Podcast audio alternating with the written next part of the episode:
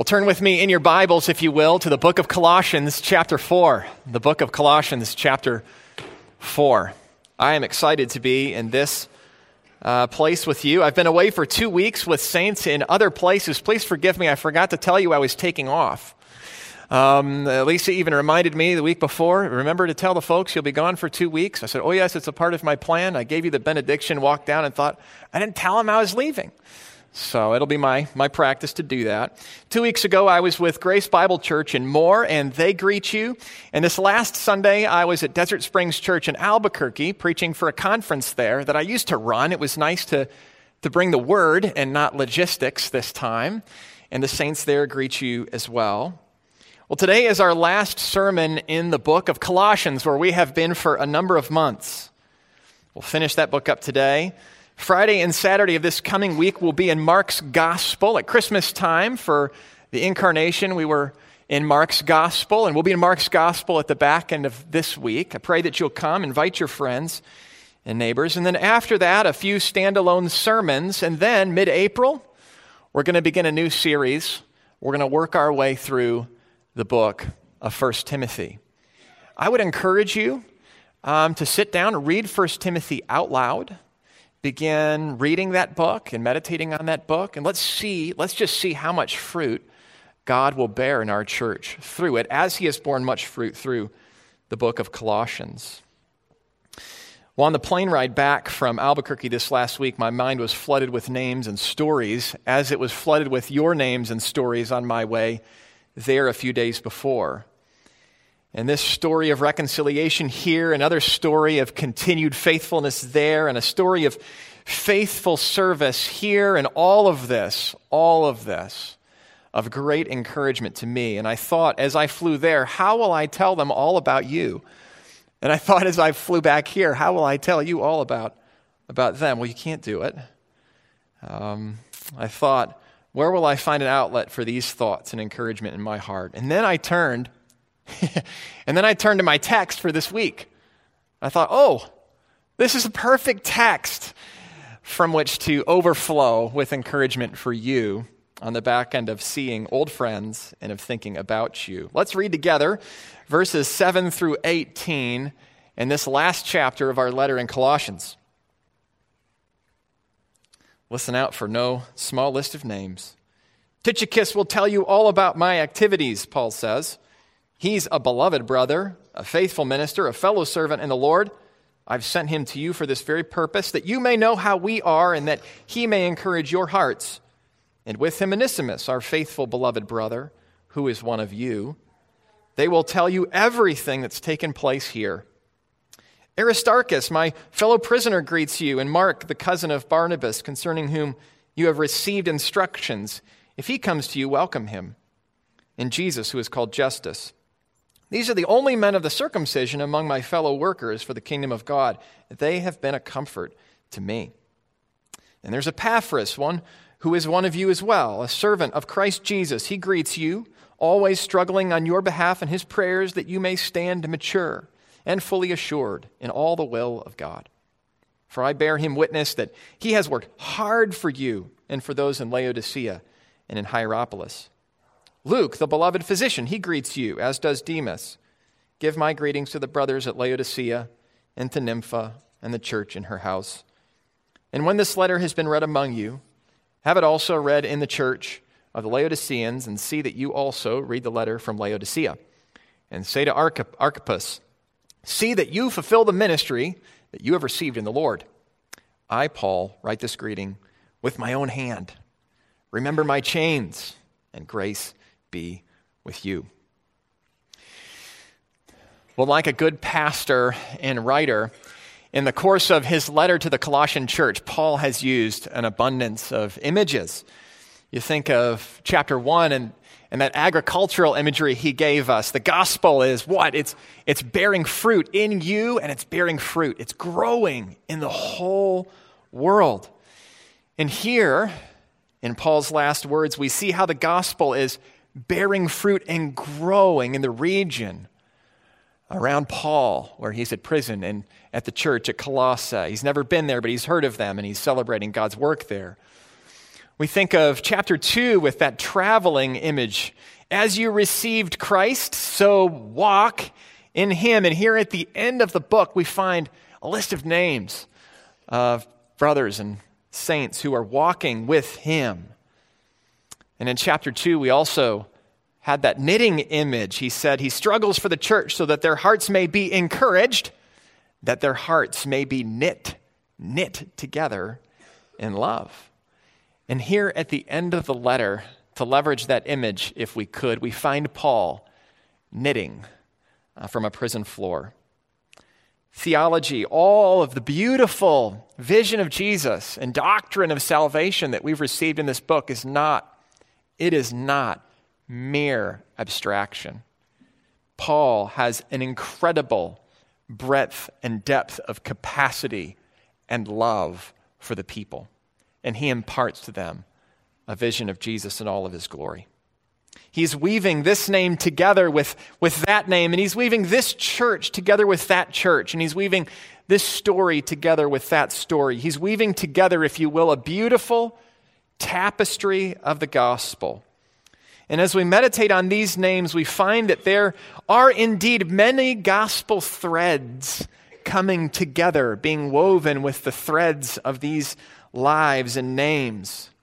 Gospel threads we've heard throughout the book Jesus, the firstborn of all creation and of the new creation. And he's raising men and women from the dead, a people for the new creation. He's the first one out of the gate. He opens the way for us, and we're a whole new people in him. Threat of a people that's been transformed from the kingdom of darkness to the kingdom of God's beloved Son the threat of a people whose sins have been canceled and nailed to the cross, a people who were empty and without hope, but who now have hope, the hope of glory, Jesus Himself. A people not powerful by the world's standards, but that people powerfully raised and their Savior who has disarmed all of the spiritual powers and authorities. And a people who's been powerfully reconciled to God and one another, something we can't do on our own. Only the gospel does it a people who was dead but made alive, and they've been given new hearts through the spiritual surgery that God has performed to make us new creations. A people united to Jesus in his life, death, and resurrection, who will be appear with him when he appears. And a people who, because of all this, look to things above and that future day, who puts to death earthly things like sexual immorality and anger and malice, we remember from chapter 3. A people for whom there is no neither Jew nor Greek, slave nor free. You know, maybe to you the gospel and the church represents a kind of a cultural or political force of power. Well, here we find we find a man committed to the gospel in a prison floor, fully convinced of the power of God, and that power of God manifest in the stories of the people that we will hear a bit about this morning. A people who look to things above and who put on love and compassion and patience and forbearance and, and forgiveness. A new people created by the gospel. Paul is knitting together with these names and stories and gospel threads a beautiful tapestry of the gospel. He's weaving together the threads of the gospel with the threads of the lives of these people for a display of what God can do in the world many different names and threads, but one complete picture. And in these closing words, Paul is knitting their hearts together and he is knitting their hearts to him. That's what he's doing. He uses different kinds of needles along the way. If you're uh, into knitting, you know, you can have a long needle or a short needles or fat needles or skinny needles for your own purposes, depending on what you're trying to make and how big the thread is, I guess.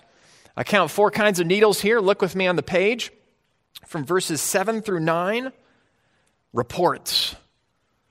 Tychicus will tell you all that's going on here. Onesimus with him, he'll tell you everything. In verses 10 through 15, we get a string of greetings. This person greets you, this person greets you, this person greets you. I, Paul, greet so and so. I, Paul, greet so and so. And in verses 16 through 17, we have some instructions. Go ahead and do this, swap letters with this church, so and so, fulfill the ministry you've been given. And in verse 18, we have a goodbye.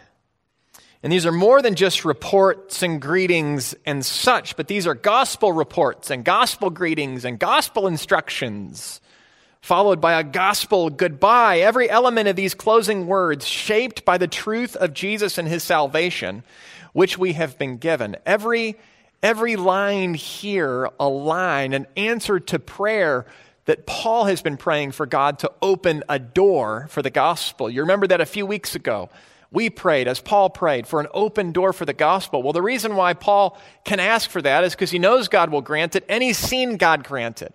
And this very text, with all of these names and all that we see that God is doing on the ground of the first century, is itself an answer to Paul's prayers that God would open a door for the gospel. And so as we look at these pages, we see more than names and greetings and and reports and instructions and a, and a goodbye, but we see gospel reports and greetings and instructions and a goodbye.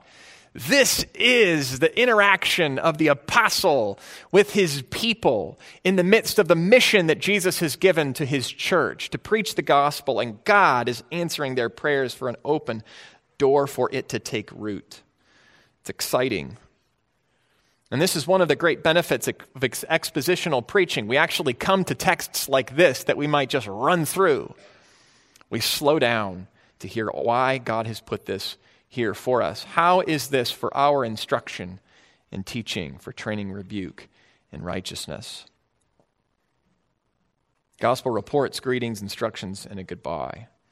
And in the life of our church, God is weaving together a beautiful tapestry for the glory of Jesus as well. And maybe you say, Nope, my life's a mess. My relationships are broken. I've made some massive, massive mistakes. I have sinned. Well, I encourage you to listen. You say, Nope, I'm a low life who has committed great sins. All of us are with you. Listen, God is at work. You say, Nope, my church is not only not perfect, but has real problems. So did the church at Colossae. Listen, please. And may Paul's long sign off to this letter, as it was intended by him for that church, may it encourage us today. And may God, through it, knit our hearts together that we may be made mature in Christ. Let's start with verses 7 through 9. Gospel reports. Gospel reports. Paul's imprisoned, but his message is not bound, and he has not been bored.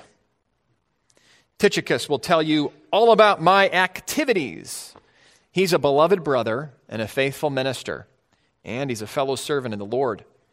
And I have sent him to you for this very purpose, that you may know how we are, and that he may encourage your hearts. And with him, Onesimus, our faithful and beloved brother, who is one of you. They will tell you everything that has taken place here. Paul is sending two men. Let's talk about these guys first in the reports. Tychicus, that's our first name. A man of famous reputation as a messenger. We see his name mentioned in Paul's letter to the Ephesian church. He says, So that you may know how I am and what I'm doing, Tychicus will, our, the beloved brother and faithful minister in the Lord, he's going to tell you everything. Said that to the Colossians. He, to Titus at Crete, I send you Artemas and Tychicus I send them to you with this letter. Paul's letters have Tychicus's fingerprints and maybe sweat all over them. Already, we can tell, though, that he's more than a mere mail boy. He has more than the strength to get from point A to point B. He's going to explain and expound the letter. He's going to give an activity report. He's going to tell the, the church how Paul is doing. And he's a good one to do this more than for his reliability, but for his character. Notice the description. He's a brother in Christ, but more. Paul, Paul loves him. He's a beloved brother.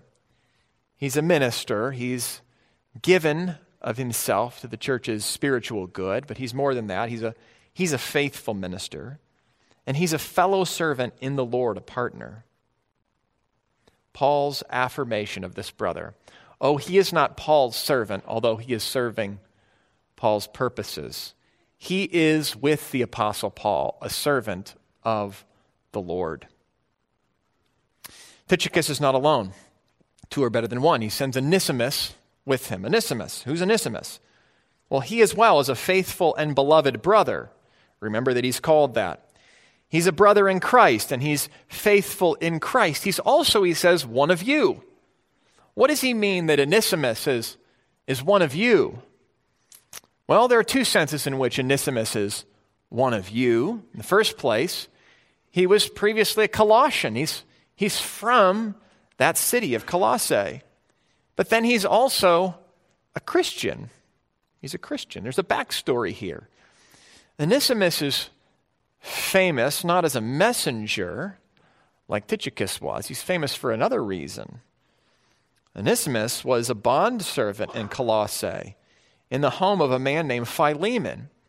And the church reading this letter is reading it in the home of a man named Philemon, the same man. Onesimus has been here before. He's lived here. This was his place of vocation.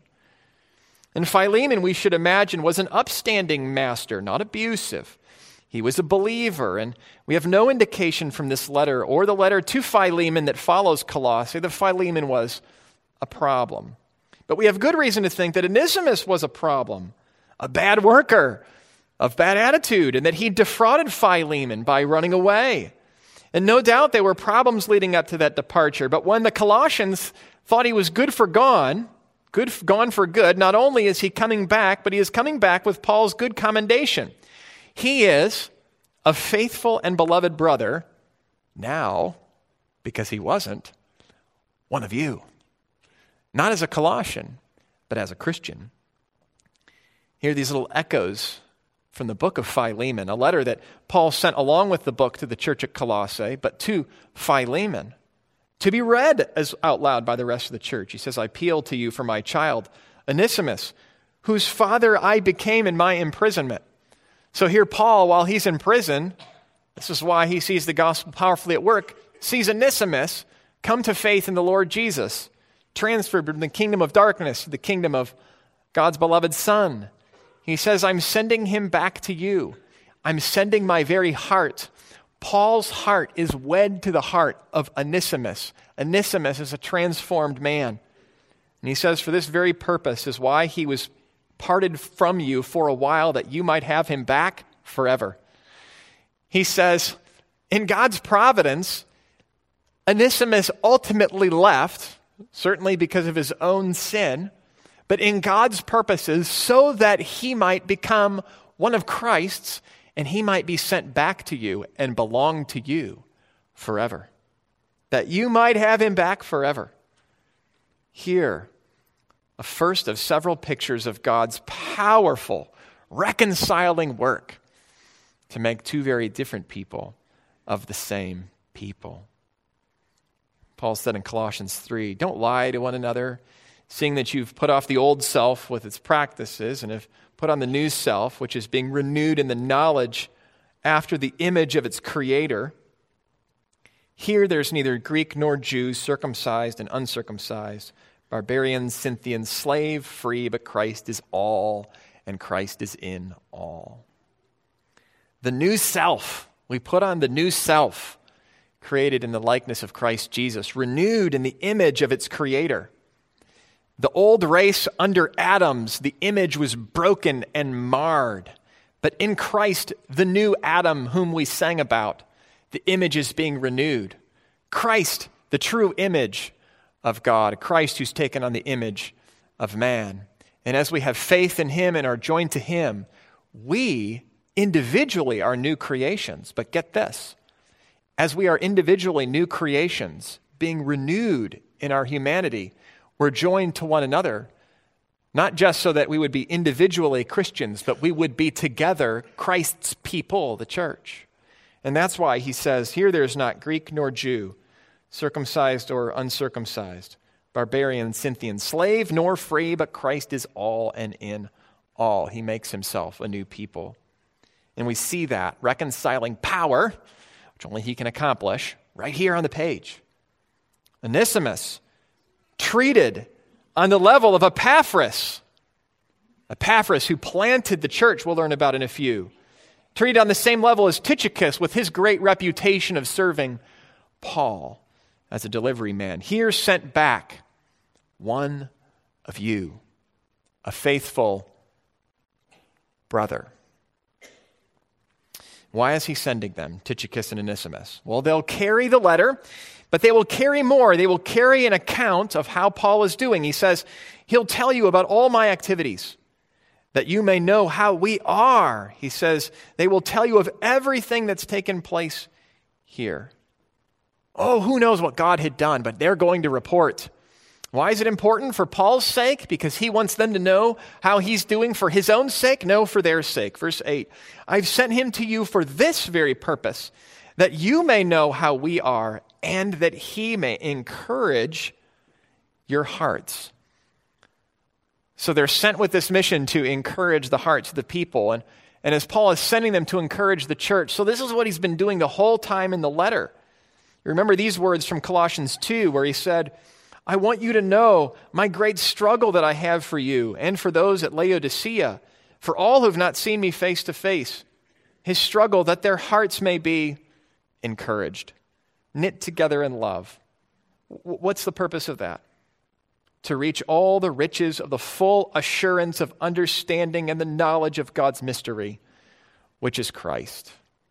Paul is sending Tychicus and Onesimus back to them with these reports to encourage their hearts, to knit their hearts together, that they may know Christ better. And so a needle pulls on thread. He pulled on the thread of Onesimus and the church, and through Onesimus, he pulls the church and himself together, strengthening the ties through these men, this letter, and their reports. He wants the church to know how he was doing. And friends, these kinds of activity reports are important. You know, when we get a report from our missions partners on the field, um, we might be tempted to think they need us to know how they're doing. And that's true. They do need us to know how they're doing. And we need to know how they're doing for our sake, for our encouragement, as God proves to us and shows us the powerful work of his gospel in other places, so that our hearts might be knit together, so that we might know the riches of the treasures that are in Jesus. And when Abe and Liz go with their family to Utah for the, for the revitalization, the launch, first Sunday of this new church with uh, the Brookses, they're going to give a kind of report, whether informally or formally, and to speak about God's work here. And that's not for our sake, so that they might know what we're doing. That's for their sake, so their hearts might be encouraged. And Abe's going to bring a report back to us in one way or another, small groups or large, to tell us how things went and how they're doing. And that's not just for their sake, but it's for ours because we need to hear of God's work in other places. The Steels, a few weeks ago at our evening prayer, shared about their work in Uruguay. And we need to hear about their work so that our hearts might be encouraged and so that we, our hearts might be knit together, so that we might know the treasures that are all in Christ. Gospel activity reports. They're important. They're important for us. Now, gospel greetings, verse 10 through 15. Gospel greetings. Six different greetings from six different individuals, then two greetings from Paul. And with each greeting, a pass of the needle as Paul knits these people together and knits them to himself and even knits churches to one another, as we'll see. In this section, I kind of imagine a photograph being set up where everyone's trying to get in the frame. You'll see Paul's sending greetings for all kinds of people. I kind of imagine them around Paul. Hey, make sure when you send that letter to the Colossians, say hi for me. Hey, send my greetings too. Make sure my name's in there. I want them to know that I'm thinking of and praying for them. So we're going to pan around the, the photo a bit and consider each of these names. First, verse 10 Aristarchus, my fellow prisoner, he greets you. He was mentioned in a, in a list with Tychicus in Acts 20, and Tychicus is from Thessalonica, Aristarchus from Asia. And he probably is actually imprisoned with Paul. He's probably with Paul in prison. He may even be there by his own volition. It may be that he is there in support of Paul. Listen to these words from Acts 27. And when it was decided that we should sail for Italy, they delivered Paul and some other prisoners to a centurion of the Augustan cohort named Julius, and embarking in a ship, which was about to sail to the ports along the coast of Asia, we put to sea, accompanied, Paul was, by Aristarchus, a Macedonian from Thessalonica. So he was with Paul, at least in the first part of that journey, which means Aristarchus could say perhaps all that Paul said. In 2 Corinthians 11, the three times I was beaten with rods, he would have been there for that. Once Paul was stoned, three times he was shipwrecked. He was there for one of the shipwrecks at least. A night and a day I drifted at sea on frequent journeys in danger from rivers and danger with robbers, danger from my own people, danger from Gentiles, danger in the city, danger in the wilderness, danger at sea, danger from false brothers, in toil and hardship through many a sleepless night, in hunger and thirst, often without food, in cold and exposure. And now Paul is in prison, and Aristarchus is his fellow prisoner, and he's been with Paul for a while and through trouble. A fellow prisoner in the Lord. Two others greet the church with Aristarchus. There's Mark, the cousin of Barnabas, and Jesus, who is called Justus. Now, this Jesus called Justus, we don't know anything more about than what we have here. But then there's Mark, the cousin of Barnabas. And Mark's mention ought to bring a smile to our faces. Mark's mention here is an achievement of the grace of God to reconcile a broken relationship. Paul and Barnabas, you see, delivered a collection of money to the Jerusalem church. They were sent to do that from Antioch. Acts 11. Now, in these days, prophets came down from Jerusalem to Antioch, and one of them, named Agabus, stood up and foretold by the Spirit that there would be a great famine over the world.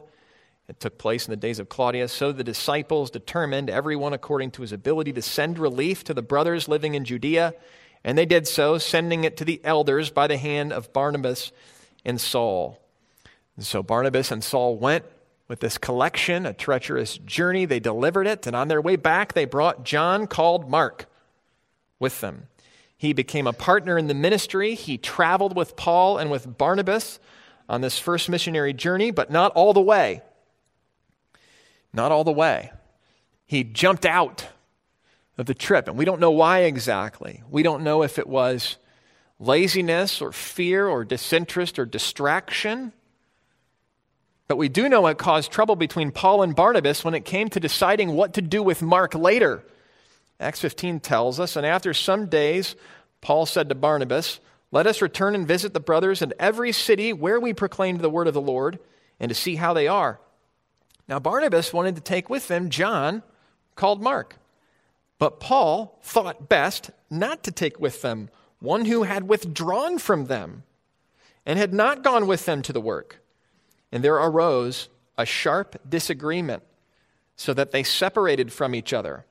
Barnabas took Mark with him and sailed away to Cyprus. But Paul chose Silas and departed, having been commended by the brothers to the grace of our Lord. So the two could not agree on what to do with Mark. Luke tells us there was a sharp disagreement. And it happens, and to varying degrees. What to do with Mark was not a matter of really straightforward uh, principle. Each of these men weighed the considerations slightly differently, even in the end, quite differently. And apparently, Paul, based on his evaluation of Mark and what had taken place, and what they were going to do on this second missionary journey to strengthen the churches, given all that they had been through, including beatings and stonings and shipwrecks, wasn't willing to take on Mark, given the risk that that would entail in his mind. But Barnabas thought differently. And they both thought differently, strongly enough that they sharply disagreed, it says, and they parted. And this kind of thing happens to varying degrees. Did you know that your elders do not always immediately agree on everything we discuss? That it takes time and listening and patience and understanding to work on almost any topic for which there's no straightforward verse of Scripture. There are about 20 of us. Pray for your elders with limited time and each of us limited perspective and with the same scriptures in our hands. Many matters of pastoral prudence and, and timing and weighing this angle and that thought as to what is best for the church. And in this particular case, Paul and Barnabas had a sharp disagreement, which meant they went different ways, even, not forsaking each other as not brothers, but practically speaking, they just had to get things done separately. And that can happen. And it's not the end of God's work. Perhaps Paul accepted Mark's repentance, but couldn't trust him with all that was at stake and Barnabas merely weighed the risks differently. Well, whatever the case may have been, here in this letter, 12 years later, in this letter to the Colossian church, Mark gets this mention. And they've been reconciled. And Mark doesn't appear to be under Paul's charge like Tychicus was. He does say, if he comes to you, which is to say, Mark's here. He says hi. By the way, if he comes to you, welcome him. You've received some instructions already about this. Paul has made sure that the church knows that they're okay and they should welcome him. It doesn't need to be a Paul versus Mark thing, it doesn't need to be a Paul versus Barnabas thing. And who knows if they've ultimately gotten around on the same page as to what happened or what should have happened. It doesn't very much matter. They've been reconciled. Paul and Mark. Aristarchus, Mark, and Jesus called Justus. Good men. In fact, these are the only men of the circumcision, he says, among my fellow workers for the kingdom of God, and they have been a comfort to me. That is to say, these men are, are Jewish men who have come to believe in Jesus, and they've been a great comfort to Paul. Paul, who is preaching that the Jewish Messiah, Jesus, was salvation for the Gentiles and that God was making one new humanity through him. God reconciling Jews and Gentiles together, breaking down the barrier of the dividing wall to make one new humanity. Jews and Gentiles. You think of Jesus going through Samaria in the story of the gospel and how scandalous that was. The Samaritans 400 years of animosity between the Samaritans and the Jews because the Samaritans had intermarried with the Assyrians. Total, absolute opposition to one another. The Samaritans had even made a rival temple and claimed that it was the true temple. Jews and Samaritans at absolute odds precisely because the Samaritans had hooked up with the Gentiles. Now, they should not have done it. But in God's providence, in the course of redemptive history, God's plan all along is to include the Gentiles in the blessing of salvation. And it blew the minds of first century Jews. But here, these Jews accept that as the very plan of God. Paul, an apostle to the Gentiles, comforted here by the Jews. We get a little flicker of God's reconciling work in their presence with him. Paul's had trouble with Jewish Christians, apparently. Perhaps some of the trouble with Jewish Christians was caused by some of the trouble Gentile preachers were creating. We think of Philippians chapter 1, where Paul speaks of rivalry and conceit and the gospel even being preached from wrong motives. But he rolls with it because the gospel is preached, and yet that created trouble for him. Verse 12, we get a new face, and this one takes up a lot of space on the frame. His name's Epaphras. And we've heard of Epaphras before. In chapter 1, he says, Just as you learned the word of truth from who? Epaphras. Epaphras, our beloved fellow servant, he's a faithful minister of Christ on your behalf, and he's made known to us your love in the Spirit. Epaphras was like a go between for this church. Epaphras had become a Christian under Paul's ministry, and Epaphras had gone home to Colossae and opened his mouth prayed for an open door, and God answered, and the gospel bore life there, and now there's a congregation there. Epaphras was a faithful gospel minister. And isn't that how God does it? One believes, and then one goes and speaks the word of truth, and God makes a Christian, and God creates a congregation. And it's one by one by one, including you. And who knows if this letter were written today, if your name would be here as one who received the gospel and then taught the gospel to one, and they believed. And then they taught the gospel and they believed. It does come down to individual names and faithfulness, a beloved fellow servant. May we be beloved fellow servants with the Apostle Paul, speaking the gospel as did Epaphras. He is one of them. He is from them, and he went home with the news of Christ. And he's also hard at work for them. Look at verse 12. Epaphras, who's one of you, he's a servant of Christ Jesus, he greets you. By the way, he is always struggling on your behalf in his prayers that you may stand mature and fully assured in the will of God. For I bear him witness that he's worked hard for you. Oh, he's struggling and he's, he's praying. He's praying that you would be fully assured that you may stand mature in all the will of God. Folks, we've heard all this stuff before. This is what Paul's been doing. Listen, listen carefully to these words from throughout the letter of Colossians. 1 9, and so he says, From the day we heard, we've not ceased to what? To pray for you, asking that you may be filled with the knowledge of what? His will, and all spiritual wisdom and understanding. And he says in verse 28 Christ we proclaim, warning everyone and teaching everyone with all wisdom, that we may present everyone mature in Christ. In Colossians 2, verse 1, I want you to know, Paul says, how great a struggle I have for you and for those at Laodicea, that their hearts may be encouraged and knit together to reach all the riches of full assurance of understanding and the knowledge of God's mystery, which is Christ. And now, again, in our verses here, 4 verse 12, Epaphras, who's one of you, a servant of Christ Jesus, he greets you always, what? Struggling on your behalf in his prayers that you may stand fully mature and fully assured in all the will of God. He is working hard for you. He knows, as Paul does, exactly what he wants for the church. He wants their maturity in Christ.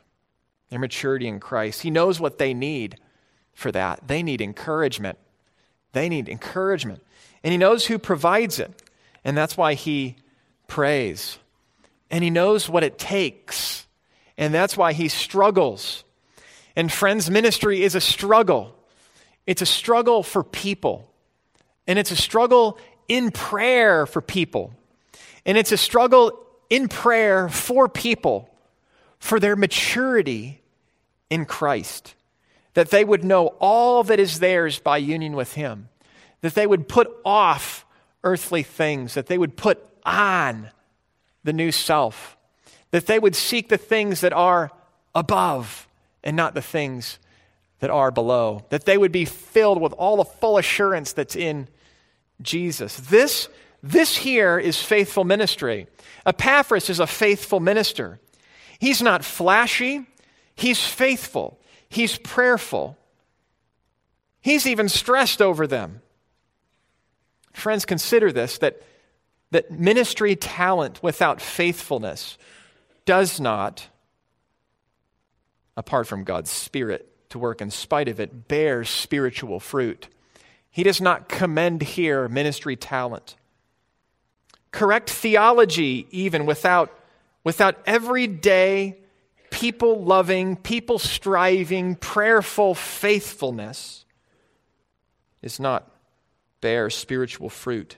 It even, consider that, talent and correct theology can poison, but by God's grace, spiritual fruit. He commends here the faithful partner in the gospel. Our struggle is a spiritual work in ministry, it's a spiritual labor. It's a struggle against human wisdom. We think of chapter 2. There were people speaking for God with human wisdom about what true Christian maturity is the external things, disqualifying others on account of human rules and judging others on account of human judgments. Rules about what makes a good church and what makes real Christianity and what makes God happy that were made up out of thin air, for there is no scripture to ground them. Don't touch this. Don't taste that. Don't hear that. Paul goes at it with the sharpest of blades because it undermines the full experience of Jesus. That's what chapter 2 is about. And Paul's letter is a plea, not just to shed those meaningless rules and boundaries, but to pursue with passion Christ in all of his fullness. It's a struggle against human wisdom, which is always threatening the true thing. And it's a struggle for the full experience of the fullness of Jesus Christ. He deals with false teachers in chapter 2 because of the danger of these false ideas that threaten the fullness of Christ. He wants their full assurance in Jesus. And if they're going to be full assured in all that is theirs in Christ, they need judgmentalism and disqualifications on the basis of human rules out of the picture. Out. Don't let anyone disqualify you, he said. Don't let anyone judge you. Do not be deluded with them, with human philosophy that attaches itself to true Christianity. And may God guard our church from all of that, that we may know Christ as he is. So it's a spiritual work, this struggle is. And Epaphras is struggling for their full assurance and encouragement and therefore maturity in the faith. Epaphras is one of them, and he was fully engaged with Paul in this struggle for the Colossian church. But he wasn't just a homebody. Look at verse 13. For I bear him witness that he has worked hard for you and for those in Laodicea and in Hierapolis. Uh, he's getting around to other churches, multiple churches. He has a lot on his shoulders. And Paul commends him here out loud and publicly in this letter so that everyone will know that he has Paul's support. That's a bit on Epaphras, a beloved fellow servant. Now we have a mention of Luke. Luke, we've got Paul, Mark, and Luke, all scripture writers. By the way, here they are together. Here they are together. As far as we can tell, Paul and Luke spent a lot of time together. Luke was with Paul on the road in Macedonia. Luke was with Paul on his return trip from a third missionary journey. And Luke was with Paul on the shipwrecked voyage we've read about. And Luke is here again with Paul in his imprisonment in Rome. And he says hi. Demas says hi as well. You know, Demas is a different character. Um, Paul and Mark were reconciled in some fashion, but within the next few years, Demas would abandon Paul. At the end of 2 Timothy, Demas is said as one who abandoned Paul. Demas, in love with this present world, yikes, deserted me. Deserted me. Not everyone sticks around. It happens too. And in verse 15, Paul has checked off all of his greetings for others. He gets on with two of his own now. Give my greetings to the brothers at Laodicea and to Nympha and the church in her home. Give my greetings to these churches and to the church in Nympha's home. We see here gospel partnerships are a part of Paul's ministry. Gospel awareness, gospel friendship. He's celebrating and cheering on the work of God in other places. And it's just worth noting, friends, that even as a gospel outpost here at our street corner, we don't compete with other churches for Christians. This is a very important thing I'm about to say. It's a way of thinking about ministry that messes with a church when its leaders think only in these terms, in these terms. We don't compete with other gospel churches for Christians. We cheer on churches and we gladly learn from other churches as they are prayerfully laboring to win their neighbors around them. We learn from other churches as we, if we could say it, compete with the world and Satan's lies for the souls of precious image bearers around us. And so, faithful gospel works in our region are friends of heritage, and we cheer them on and we learn from them. Second Presbyterian Church downtown, Hampton Park Baptist Church, Suber Road around the corner, Calvary Baptist in Simpsonville, Emmanuel Bible, Grace Bible, and more. North Hills, Grace Baptist Church, down the street. My friend Jamie there. The church at Cherrydale, the church at Greer Station, Hope Chapel. And these are just some friends that I've made, and there's, there are many other gospel faithful churches in the region. And where God's word and gospel is bearing fruit, we cheer it on. Paul says, Give my greetings to the brothers at Laodicea and to Nympha and the church in her home. He knows these folks by name. Now, why doesn't he mention here the church at Hierapolis? Maybe he's got a problem with the church at Hierapolis and doesn't send his greetings to them. I don't think that's it. We get a clue back in chapter 2, verse 1. He says, I want you to know there how great a struggle I have for you at Colossae, and for those at Laodicea, and for all who have not seen me face to face. I think it's likely that the church at Colossae and the church at Laodicea were dealing with the same issues with false teachers and false teaching. And he adds a greeting specifically for the church at Laodicea along with Colossae in order to knit them a little closer to his own heart. And as a side note, it's interesting that we are talking about three churches, two of which have false teaching in the water, and Paul doesn't pull out of fellowship but leans in to help. Not the only thing we do when a church is dealing with false teaching, but Paul is all hands on deck to help, cheerfully, optimistically, encouraging and praying and laboring for them. And everyone is saying hi, and he's sending activity reports and a letter. Say hi to the church at, at uh, Laodicea as well. I know they're going to need my greeting, and it will encourage them. He greets another church, the church that meets at Nympha's home, he says. Nympha, probably a wealthy single lady maybe uh, widowed, of good reputation. It's worth noting here that the roles of elders and the teaching ministry of the church, where men and women are involved, is reserved for men according to God's wise, good purposes. But the church is not a boys' club, and it shouldn't look that way, and it shouldn't feel that way. Nympha is hosting the church in her home, and she's greeted by name by Paul. Praise God for Nympha and the nymphas among us. Gospel reports, gospel greetings, now gospel instructions, verses 16 through 17.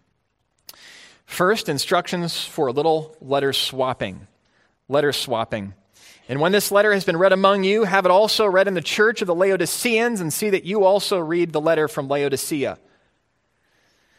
This tells us when Paul wrote, he had a couple things in mind. He expected his letter to be read around, to be read around.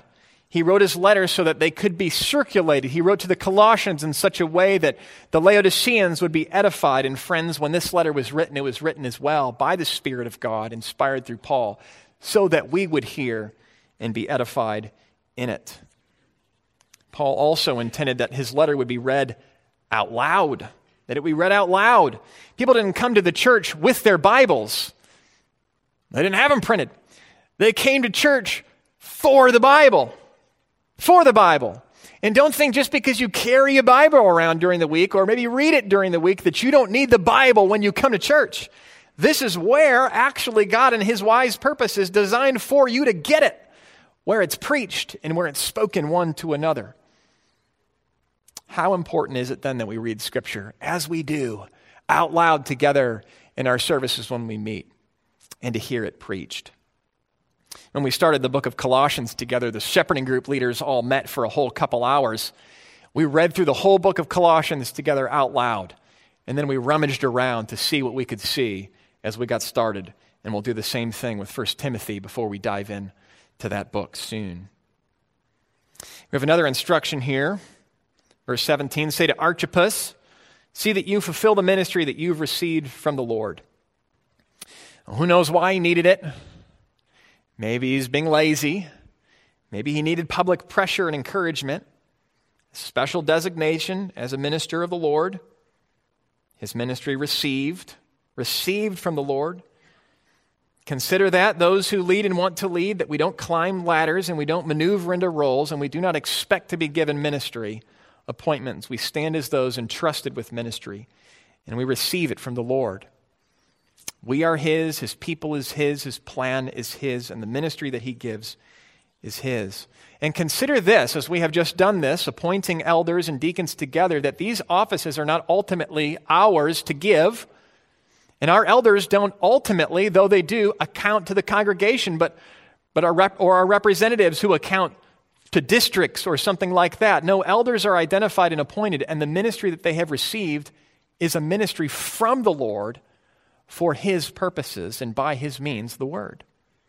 So, fellow elders among us, are you getting lazy? See that you fulfill the ministry you've received from the Lord. Are you discouraged and neglecting the work? See that you fulfill the ministry that you've received from the Lord.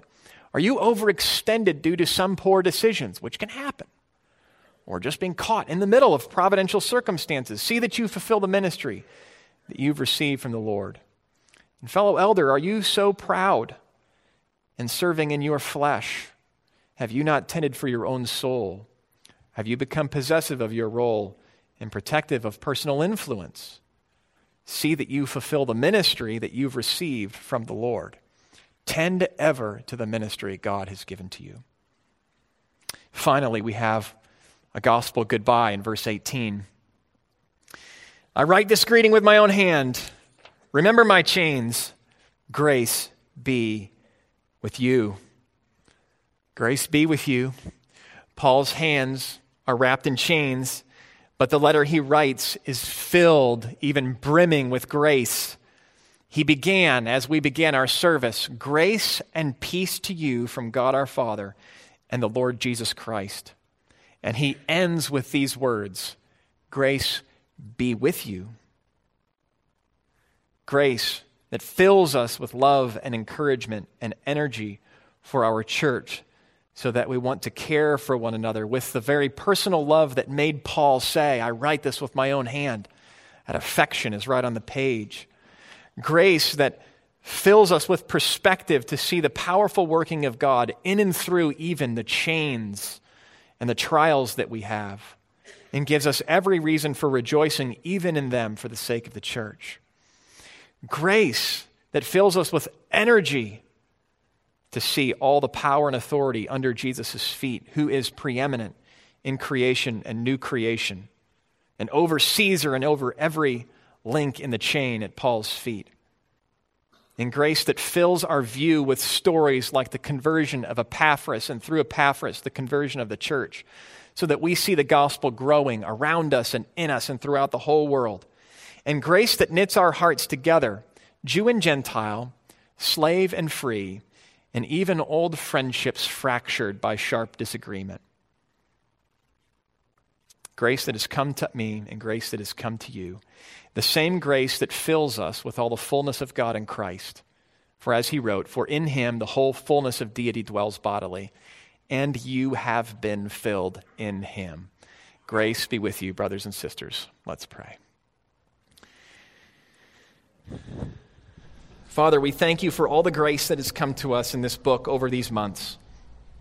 The grace and the peace that are in Christ Jesus have enveloped this letter and have come to us by the preaching of the word and by meditation and by speaking the word to one another week in, week out and it has come to us in this last hour. And Father, there's been grace coming to us through this letter, and grace will go with us as you go with us.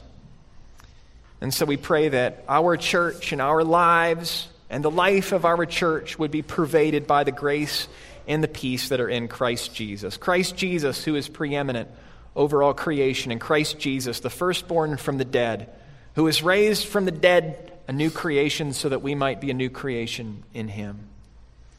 Father, help us in keeping this letter to seek the things that are above where He is seated and not the things on earth.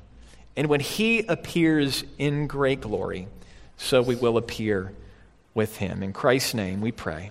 Amen.